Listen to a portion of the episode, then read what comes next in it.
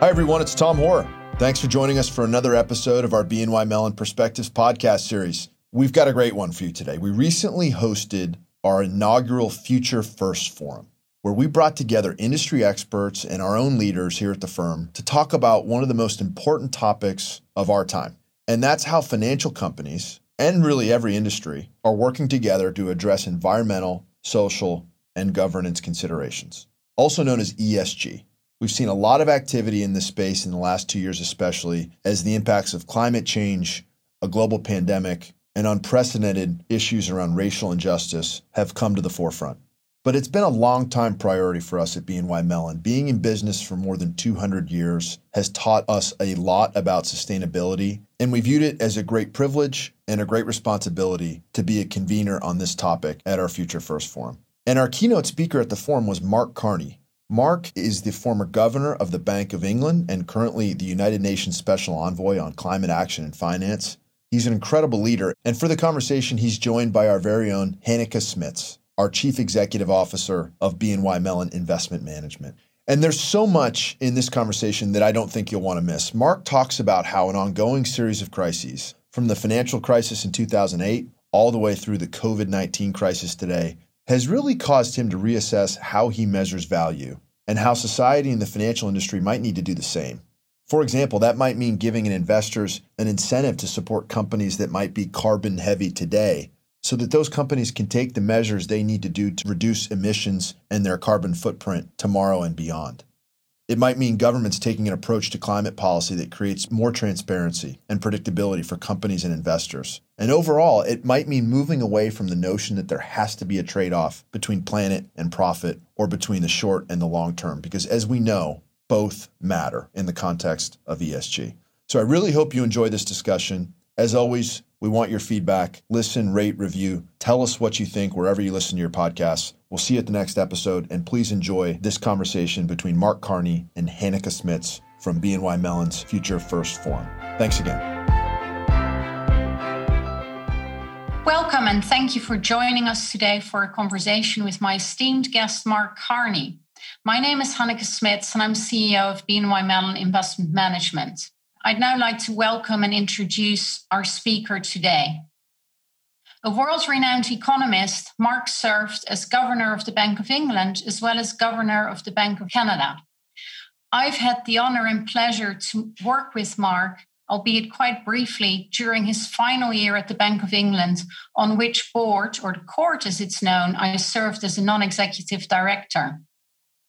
He's currently the United Nations Special Envoy for Climate Action and Finance and finance advisor for COP26 to the British Prime Minister.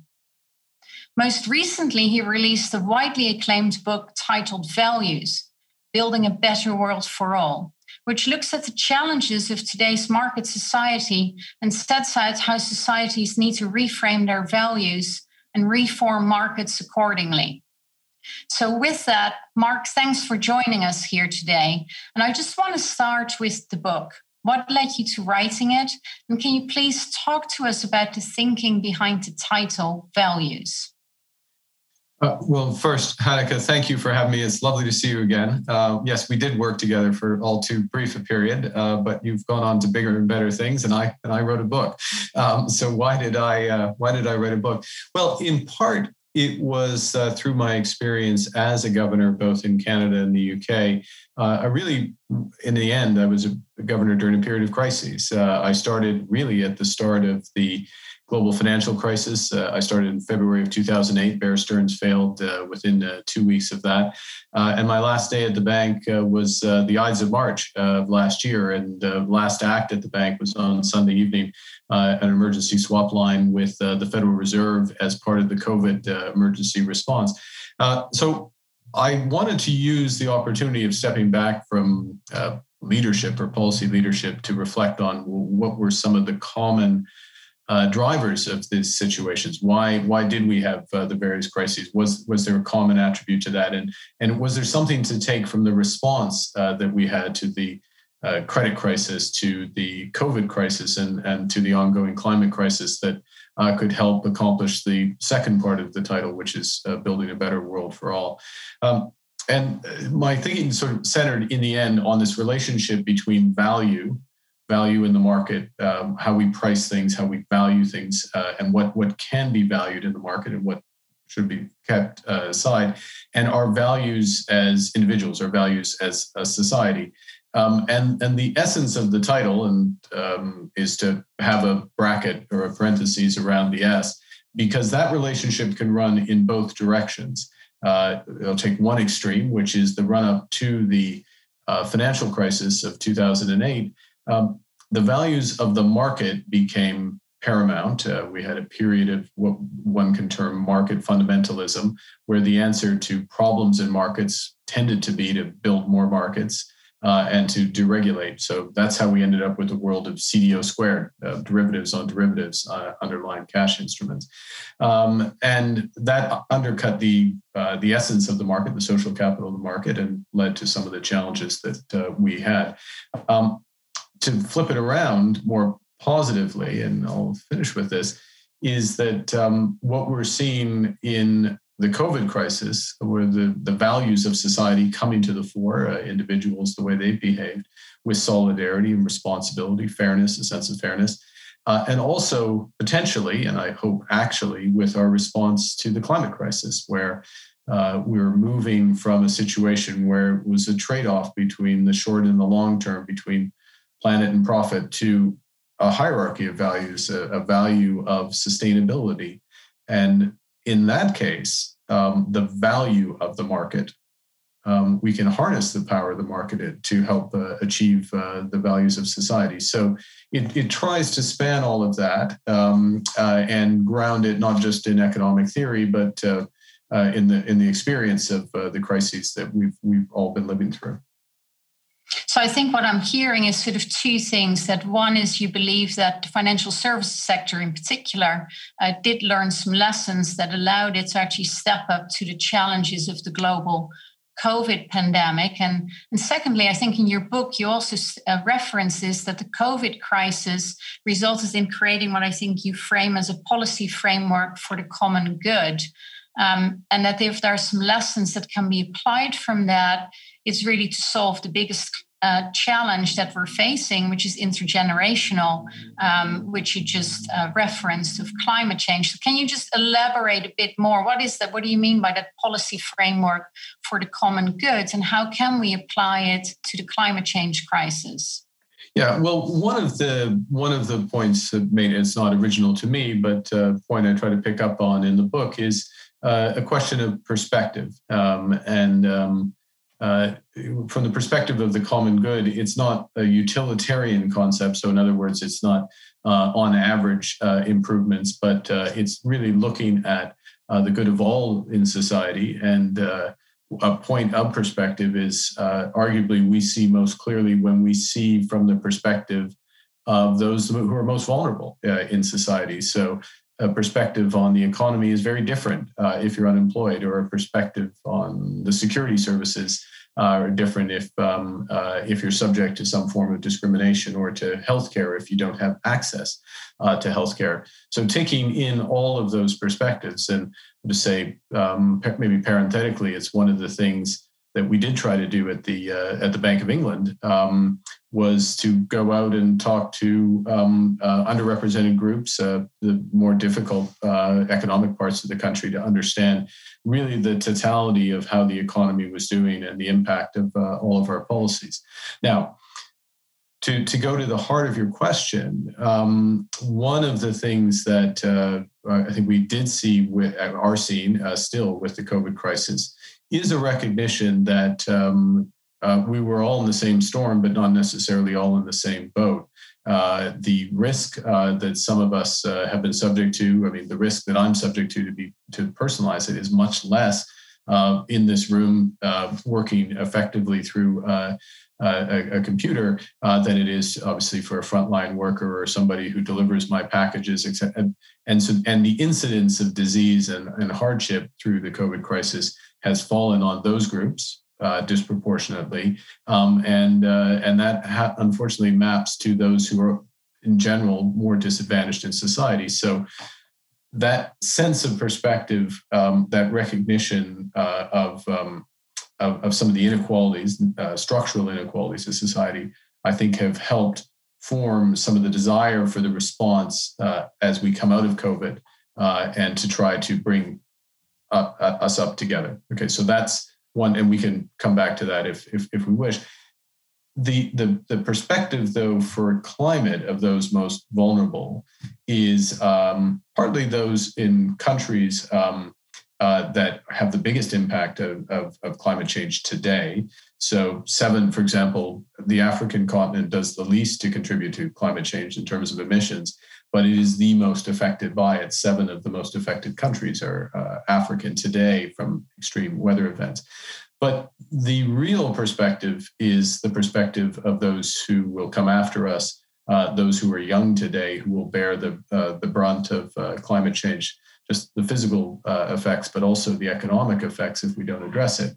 And it's having that sense of solidarity, that sense of perspective that then brings the opportunity to bring the future into the present um, and take action today to uh, reduce those risks, those impacts in the future. Because, and you know this well, is that it's much, much less expensive, much less costly to act today to address these challenges of the future.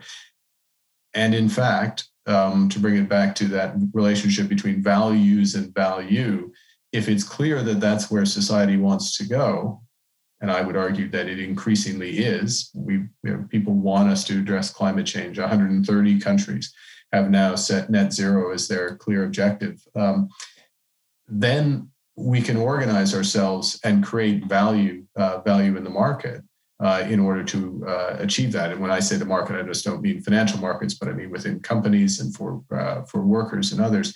Uh, and that process, again, I, I, I, do think that process is underway. Uh, and our challenge is to see it all the way all the way through.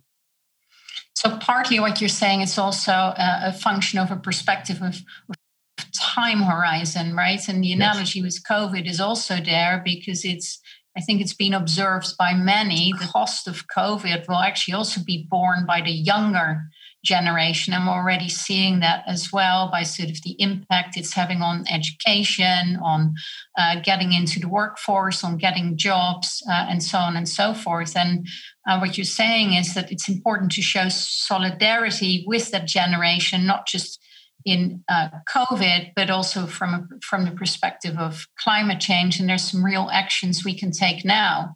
Um, just perhaps turning to what countries are doing with the political landscape having changed quite considerably in the in the US and Europe recently, thinking about Brexit, yeah. um, as well as the uh, recently uh, appointed Biden administration. How do you actually then see climate policy uh, playing out over the next couple of years? We've also seen the recent US China pledge, for example, leading to some rising optimism for COP26, which is taking place later in, in, in 2022, and for which you're a financial advisor to, to the UK government. So, putting some of these different um, actions and events together, can you elaborate on the importance of um, the Biden's administration's actions, the US um, China pledge, and actually, in a way, the role of international diplomacy? Yeah, it's a hugely important set of issues. And uh, I guess first thing to say is that uh, it's incredibly significant. The actions of both China and the United States in the last six months are incredibly significant. Uh, uh, I, I, stand by what we were talking about earlier, which is we've had this broad movement towards sustainability uh, in our societies. It's manifest in uh, European um, uh, policy, UK policy, Canadian policy, policies in a variety, variety of countries. But uh, it's critical that the largest economies, the largest emitters, are full participants in this and really are leading it. And so President Xi's commitment um, to net zero by 2060 for carbon in China that he made at the sec- at the um, Security Council, or the, sorry, the General Assembly of the UN uh, in September, uh, landmark moment, first major emerging economy to do uh, anything like that. Uh, and then, of course, uh, the engagement of the Biden administration. Uh, you rightly referenced, Hanneke, the uh, the recent agreement between brokered by Secretary Kerry between the U.S. and China on climate, the Biden climate summit, um, very important as well. Now, what what can we expect? Um, and I think first and foremost, the U.S. coming back into the Paris Agreement, which has happened. The U.S. setting out clearly its objectives, the percentage at which uh, it will reduce greenhouse gas emissions by 2030, a near-term target in climate terms, uh, incredibly important as a uh, in and of itself in terms of the impact on the environment, but also uh, I think throws down the, the gauntlet in a, in a constructive way to other advanced economies uh, to, uh, to do more. Uh, we've seen that with the UK already in advance, with the UK's uh, pledge down 78% by 2035. We've seen it in the EU. We'll see from other uh, advanced economies. And it's that dynamic we need for success in Glasgow this November, in November 2021, um, which is, is, is to have those economies that um, have had the largest historic emissions, have the largest emissions per capita, in other words, the advanced economies, to be making material, pro- uh, high ambition material progress. And in that process, pulling in uh, the major emerging economies uh, alongside. Now, um, China will be critical, as will be India, uh, Indonesia, uh, Brazil uh, in in uh, accelerating. One of the things uh, that uh, I'm very focused on, and and, and I know you are, um, and, and, the institution is what's the role of the private sector and what's the role of private finance. So as countries get more and more serious about it, as the citizens are demanding it, as policy moves, what role can private finance play um, to uh, uh, to invest in, to accelerate, to build uh, a more sustainable, uh, this move to a more sustainable economy. Uh, we're at a point to, to, sort of bring the, the thoughts together. We're at a point where something which is an existential risk, if unaddressed, um, unaddressed climate change, uh, is turning into a major commercial opportunity. Um, that that risk uh, becomes value. Uh, the solution to the risk uh, becomes valued. After all, if you're solving the biggest risk of our time, uh, you're creating a lot of value as, as part of the process. So this interplay between where you started rightly with the U.S. and China, I'm encouraged by the momentum there. And candidly, it's one of the only areas where there is cooperation between the U.S. and China at present um, and uh, and and hopefully, and it's of course the most, uh, in many respects, the most important area. If we can build on that, private sector moving in behind, uh, we we could make huge, huge progress for Glasgow. And I think the private sector is moving, right? So and starting yeah. to see it also, as you say, as a commercial opportunity, as an investment opportunity, not just as a, um, a a purpose that, that companies need to lead, but just and, and I think what I'm hearing you say is diplomacy alone is is going to get us so far, which to some extent uh, was also the result or lack of results initially, perhaps from the 2015 Paris Agreement, which is clearly a resounding success from a diplomacy uh, perspective. Um, but in terms of effectiveness, I think there's there's a lot more that is starting to happen. But governments alone um, uh, can't, can't make the change happen. The private sector has to step in too. Now, having said that, I do think um, that there are some solutions and policies that can be adopted to to achieve results. And what do you see as examples of those? Yeah, um, and actually, maybe I'll, I'll just underscore uh, part of what was the success of Paris, and then I'll go to the policies. Uh, what was great about Paris, and I think your description is exactly right. It was a success of climate financial diplomacy, and it absolutely had to happen. And, and really, for, to me, three things came out of Paris. First was a very clear objective for the world of sub two degrees and this stretch target of one and a half degrees. So that's what 195 plus countries agreed to. Secondly, uh, the countries showed up with their best efforts domestically of what they were going to do to try to achieve it. And crucially, there was an objective add up of those policies. So they didn't show up and say, oh, this is, solves the problem. In fact, they said, we want to get to less than two degrees. And when we add up what everyone says they're going to do, it's going to be 2.6 degrees, even if they do it all. And then there was slippage from there. That was the bad news, but at least it's objective. We have a framework that's objective. And the third thing, which was the start, and I really underscore the start, was to bring in the private sector as part of this process in a much bigger way, a much more structured way than before. Now, that last, all of those elements go into Glasgow. And your question, the issue you put on the table is what's the relationship between policy? I, the way I look at it is what's the relationship between policy and what happens in the private sector? And what's the relationship, if I can borrow a, a phrase you or word you put in uh, earlier, which is around companies with purpose. And so a company that has a sense of purpose has a sense of, and I know, uh, you know, your leadership uh, around ESG and the broader set of discussions if you're aware of your environment, you're aware of what your stakeholders want, you're aware that, and that's part of your purpose, you're anticipating where society wants to go and also where policy will probably go in order to achieve it. Now, what are the policies that are most effective at this stage? I think one of the things, and this is a point Janet Yellen and I made uh, six months or so ago, uh, uh, before before we knew she was going to go on to even greater things. Maybe she knew. She probably did know at the time, I suppose. Uh, but was uh, we wrote a, a long paper which I can distill into a couple sentences, which is that if you have credible and predictable policy, the financial sector and uh, the most importantly the real economy will pull forward adjustment. Um, now, uh, my old life, I'll explain that. In my old life as a central banker, one of the most important things was the market could anticipate broadly which direction you were going to go when you would broadly raise interest rates, when you would broadly, how you would we would react to changes in the economy. And then the market would do a lot of that work for us because they would reprice interest rates and uh, market interest rates and reprice other securities, which would affect uh, what happened. Uh, and it made it easier for us to adjust if you had credibility and, and a degree of predictability. Um, it's the same in climate. Now, uh, let me a couple of examples of this. Uh, for example, in Europe, uh, the ban on internal combustion engine uh, new vehicles after 2030. That is uh, that's predictability. I'm an automaker. I'm going to sell into the European market. I have one, maybe two maximum model years that I or, or models that I can produce with internal combustion engines still sell. But I know that I really want to put all my effort into electric vehicles for the European markets, including charging infrastructure, including my work with suppliers. So I've got a future signal which tells me today what I should do, and that and that's driving innovation and investment.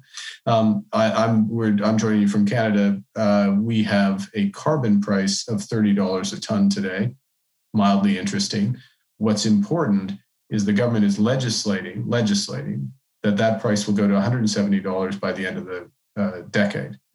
So businesses know. So what's not the the $31 price is interesting. The 170 is significant uh, for the business, and and business investment is going to be driven off of that. So it's those types of policies. It doesn't always have to be a carbon price. It can be regulation. It can be requirements for fuel um, uh, standards or emission standards and even uh, public investment in certain technologies, uh, such as hydrogen, such as aspects of carbon capture, which signal the importance or the opportunity that's there. All of those policies can help um, accelerate the investment that we need to get to uh, where we need to go to. Well, by putting some of those policies in place, it's really forcing companies to review how they allocate capital, how they put their budgets together, and where they're going to invest and where, where they're going to disinvest. Because your example of um, carbon pricing in, in Canada then clearly becomes a disincentive uh, over the long term. And then companies have to act and, and come up with a plan. You also mentioned the markets, and again, that I think that's a feature in your book as well. Your your profound belief that um, that in, in your belief in the market's ability to solve problems, right? So if we think about the markets, um, and if if they're going to help us uh, to join the battle um, against climate change, do you actually think we're ready from an infrastructure perspective, which I know hmm. you'll have a view on from your previous roles, to accommodate actually the necessary investment to achieve net zero? It's a great question. And I think the answer is we're getting there, but we're not fully ready. Um, so, for example, um, one of the things that we've been working on really only over the course of the last five years has been consistent and comprehensive climate disclosure. So, not just what a company's um, carbon footprint is today, but how it's going to manage it tomorrow, and how um, senior managers like yourself, how how it's uh, it's it's it's managed and uh, and optimized and where the opportunities are. Now, the TCFD, which uh, you've been a supporter from uh, uh, from the start, uh, is on the pathway to becoming mandatory. It's one of our objectives for COP26 for all the major economies to basically have the same type of climate disclosure as we have for financial disclosure. There's a framework for that. It's called the TCFD. The UK is going to legislate it. Switzerland's putting it in place. New Zealand, others uh, and uh, Japan on a comply or explain basis. Uh, and actually, the IFRS, which of course does uh, the accounting disclosure rules for 140 countries, is uh, very likely, almost certainly, going to develop climate disclosure rules for those countries as well. So that's that's a building block, but that's that's part of the infrastructure. It's not it's necessary, but not sufficient.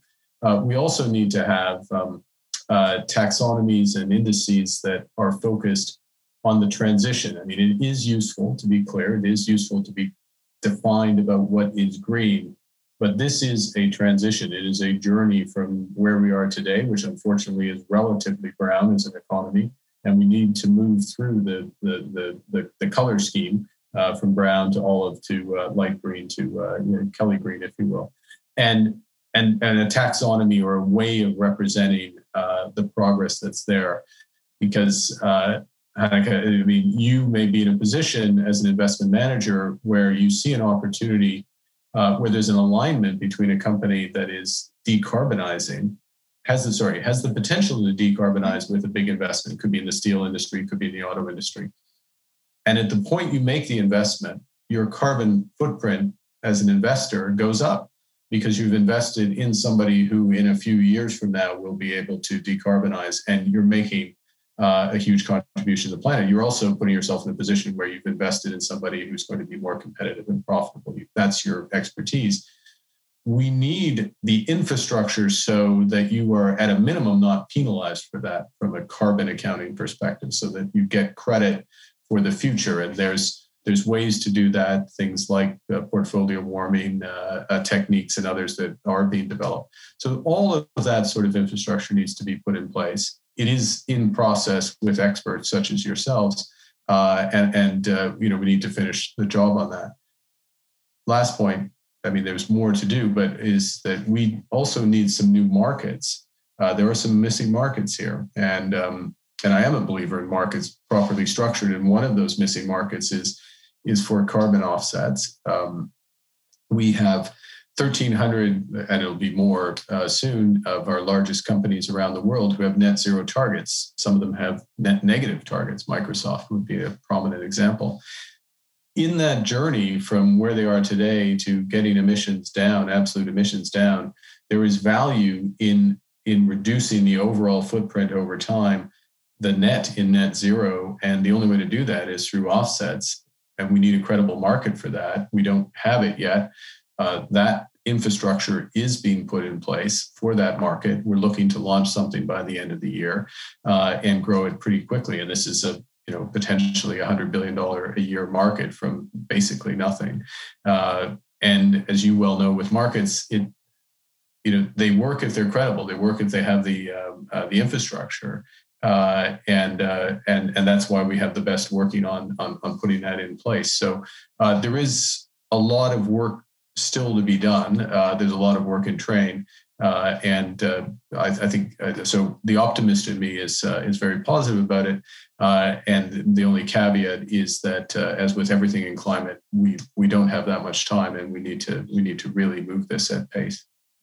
Yeah, no, I think you're right. Time is not really on our side, and that that point um, I think is hitting home for governments around the world as well as companies. I do want to pick up on some of the observations you made around taxonomy and, and measurement. Um, I think, as, as you've also stated, how we measure value is critical, but there's some, I think, considerable challenges around clarity and standardized nomenclature. Um, and metrics and how we hold companies accounts now to account now the eu rules uh, that have been um, introduced I, I, think are a bold step towards a more comprehensive view of fiduciary duty but how, how bold of a step do you think they are and how critical is it also that regulators around the world actually align around a common set of metrics and taxonomy?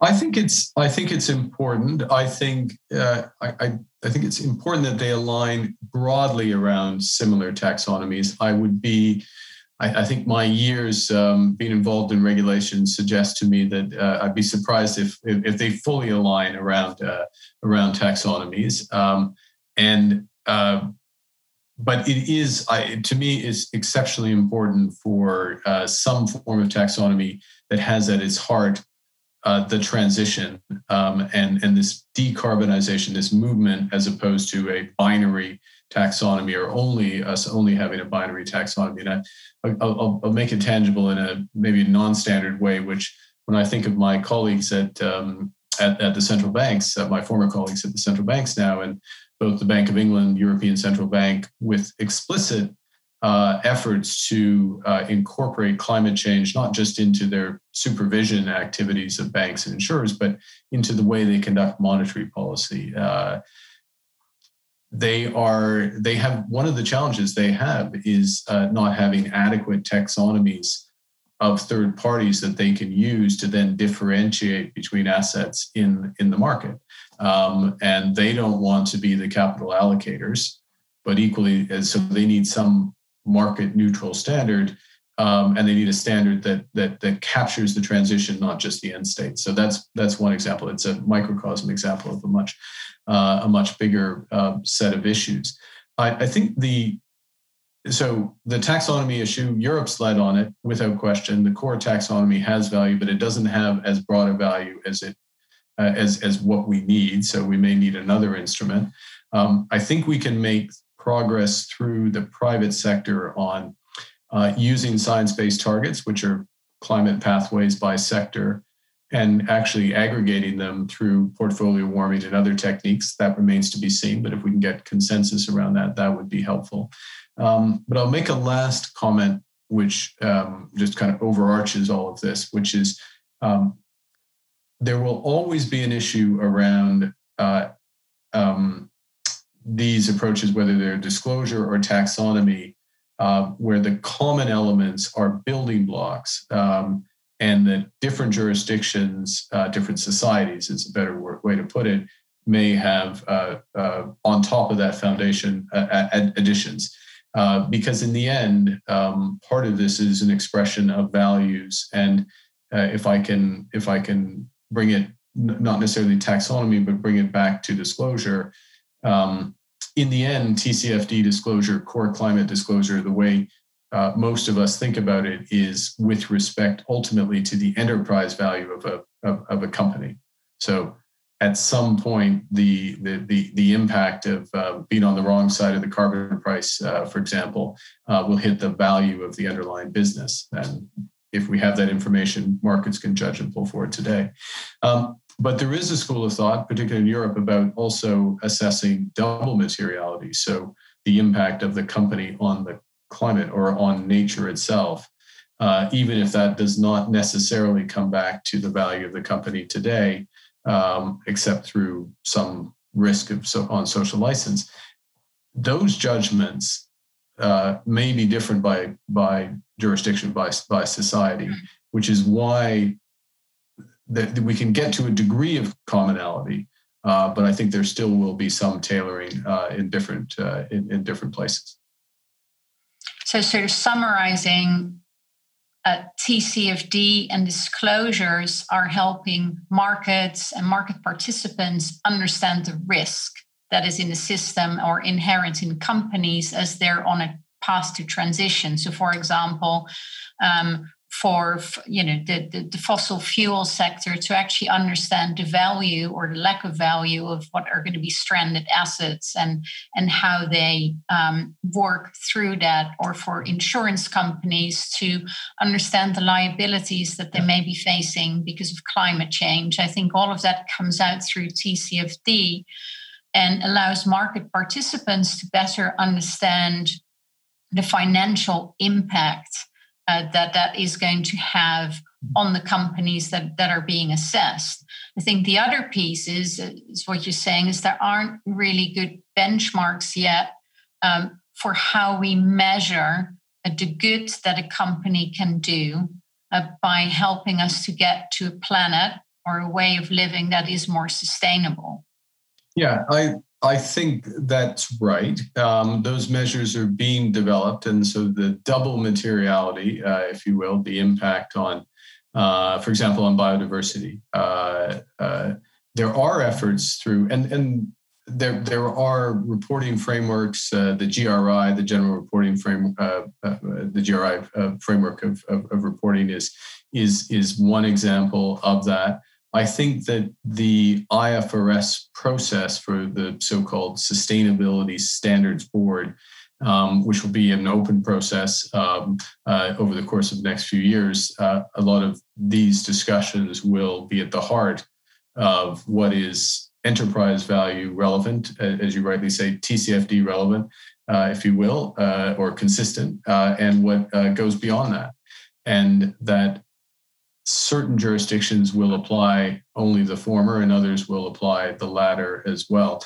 And this is a question, though, uh, I think we may be surprised to what extent um, uh, more and more apply all of all, all of this type of disclosure. Of course, it has to be provided with some framework. And let me let me give one reason for that, which is one of the things I think we have learned um, in, uh, in in recent years is uh, this concept of dynamic materiality. So there are certain issues that weren't relevant five years ago, 10 years ago, um, but all of a sudden do become relevant to the value of a of a company. Um, uh, I, I, certainly, and and maybe it doesn't happen overnight, but it happens within uh, the case of a few years. So you see, for example, in um, uh, in some jurisdictions, U.S. an example, uh, on uh, diversity and uh, much much clearer approach and more effective approaches, effective not just words but actions in terms of company uh, the diversity of management, diversity of boards, diversity, true diversity, inclusiveness within companies, uh, brought to the fore in a way that impacts. Um, broader stakeholder perceptions and valuations of, of, of companies there. We've seen it with climate uh, and we'll increasingly see it with climate, I think, and uh, and potentially biodiversity and nature uh, for the impact it has on um, on on value. Um, maybe not today, but uh, prospectively in the future. I know you're you're right. Certainly from looking at this through the investment lens. It's hard for me not to do that as CEO of an investment management company. A lot of us have, you know, are, are clearly very focused on considering the environmental, social, and, and governance issues as as we evaluate companies. And to your point, there's been a lot of focus on the S and the G, and it's now transferring to the E as well think one topic um, that gets debated in the space is the effectiveness of shareholder engagement. So, thinking about um, the example you mentioned of diversity, typically as shareholders, you can actively use your vote by voting for or against, say, certain director appointments. So if you're not seeing that diversity um, is being achieved, you could vote against certain director uh, appointments. I think that that's proven so far a little bit harder perhaps on the E of the ESG, with the possible exception of some of the um, transition plans that we've started to see some companies uh, publish. So, how you know how do you suggest that investment managers hold companies to account so that we can actually make progress? It's a great it's a great question. Very live issue, uh, as you know, and one of the developments is uh, is explicit uh, votes on those transition plans, um, a so-called say on transition. Uh, there's been a number of companies, um, major companies. Unilever would be an example. I think probably was the first one, as in many things in sustainability. Actually, Unilever the first one, uh, but 15 or so major companies, um, largely UK, uh, North America, with votes on uh, that have volunteered voluntarily having votes on transition, so not proxy um, uh, proxy battles on that, and, and, explicitly on their transition plans.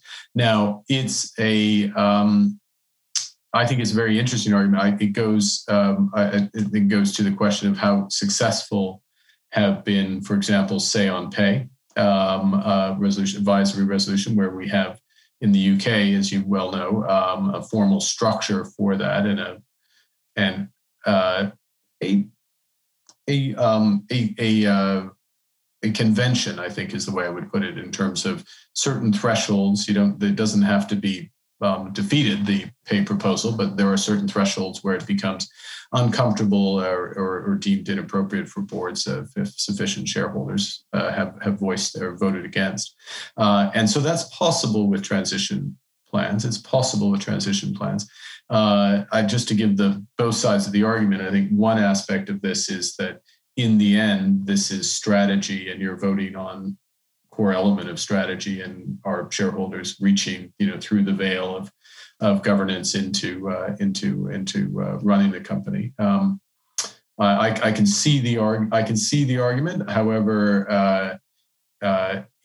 uh, uh it's uh, the the the importance of this and the importance of this for uh, the investors' own the increasing importance of this for the investors' own stakeholders suggests that there needs there does need to be heavy engagement on transition uh, transition plans going forward uh, as they move from transition objectives to actual plans. So I think the first is uh, you know the most formal is this uh, is is is an actual vote structure. Let's see how these rounds of votes go over the course of the year. Um, but the active engagement on these issues uh, will be will be increasingly important. And I, I, I would say, you know, it's interesting. With two years ago, Hanneke, I, I, you have this perspective as well. I, have heard from a number of CEOs that would say that uh, oh, it's interesting. I raise climate as a longer term issue. No shareholder ever raises it with me um, as a CEO. I don't run into any CEOs who uh, say, that, uh, say that anymore. Uh, so the engagement is clearly there. Um, and the question is, uh, how much more should it be uh, structured? Yeah, no, I agree with that. I, I, think they're all they're all focused on it, but it's then about as shareholders as well about assessing the credibility of those transition plans that that are being put to us. And to your point, what is the role of the shareholder versus say the role of the boards uh, in, in, that regard as well? So just shifting back maybe sort of for, for, for some of the final questions here uh, to, to value. So how important in, the, in this backdrop is it for companies to reset really their social and strategic actions um, to reflect the values that clients and investors are increasingly demanding, moving away from pure financial values? Yeah, I think the well, it's important. It, it's ultimately a question of how one runs a company to extent one runs company with a sense of purpose and alignment with stakeholders. And the way I guess to take a step back, the way I at least my experience in studying of the uh, uh, of the evidence as well has been that uh, this broad alignment with values, values of stakeholders, uh, broad alignment with ESG, and it, you know, look, lots of challenges in measurement, but if we if, if we get to the heart of it, um, the outperformance comes from a, a, a, number of areas, and one of them is uh, uh, the management that tends to focus on these issues also tends to think about broader structural longer term changes in, in the economy. So uh, they're focused on sustainability but they're also recognizing that um, you know the digital revolution changes in machine learning artificial intelligence are having these structural changes. So they're they're they're, they're more strategic and more prepared for broader shifts. That's first. The second is i do think that they um, uh, the impact, and there's more and more evidence of this, um, the impact on employees and other stakeholders and the alignment that comes from that and the quality that comes uh, from that is one of the things I go through in the book is about this distinction, you know, the classic, sorry to be an economist for a second, but the classic element of theory of the firm is all about the relative costs of contracts, uh, external contracts versus uh, internal norms. You, you, you can push out the influence of the corporation if you have clear purpose and alignment uh, with your with, your stakeholders, and and and often those alignment uh, c- comes around values. Uh, you know, the last uh, point is is more of a defensive one, but it's no less relevant for it. Is and it goes back to what we were talking about a few minutes ago, which is there are some elements in society, values in society, that no, they're not material today. Um, but they could be material tomorrow and they could you know we do get these situations where there's jump to default if you will with social license and the extreme damage that is done to companies uh, if they if they step uh, step afoul uh, of that um, i mean we have um, we have an example. Um, uh, you know, the, in in this week when we're having this discussion with uh, with football in Europe, uh, which is a total misread uh, by the business side of uh, these institutions, of the values of their stakeholders, their clients, but also, uh, I, from my read of the commentary of their players and and senior management on the on, on the pitch. So eh, that's an example of something that is value driven that one wouldn't have thought necessarily affected the underlying economics, but is put to put to the test, absolutely has. Uh, so uh, there, there, there's multiple multiple channels through which uh, which this this comes. I agree with you, and there's also a lot that's been changed over the course of our careers. So just uh, thinking about sort of the next uh, generation coming into finance, while I think over the last three mm. decades or so, um, there's been an enormous amount of change with respect to technology, regulatory environment, necessary skills, but also to what you're just talking about. I think the, or at least in my observation, this generation has a far greater consciousness with respect to the challenges that are being faced by society more broadly, and they're very keen to live their values. So, knowing that and given these changes, um, I have no doubt that um, someone with your background uh, is often asked for advice by students or people looking to enter uh, financial services or, or any sector. And I'm sort of curious what advice you might either give your own 23 year old self today or, or younger people today as, as they think about their career. Uh, it's interesting. Uh, it's, I mean, it's a great question. Oh, if I could go back to my 23 year old Yes. All the things I would have done. Um, but, um, you know, I, I do think, and you've seen it, uh, I know I've seen it from your career, and uh, I, I believe I've lived this uh, in mine. Uh, it is exceptionally important uh, to work with people uh, you respect and organizations that uh, whose value whose values you share and and and you know the most unhappy people and unfortunately I've worked with some very unhappy people over the years are those who tried to force themselves into a situation because they think it's the right thing to do or because they think they'll make more money or they I mean life is life is very short you know days might be long but the years are are, are short and um and, and move forward and it, and the, the it, it sounds trite, but it really is true that the the success comes from that that alignment. Uh, and part of the way you can judge that alignment is that just the people you're going to be working with. That's that's the first thing.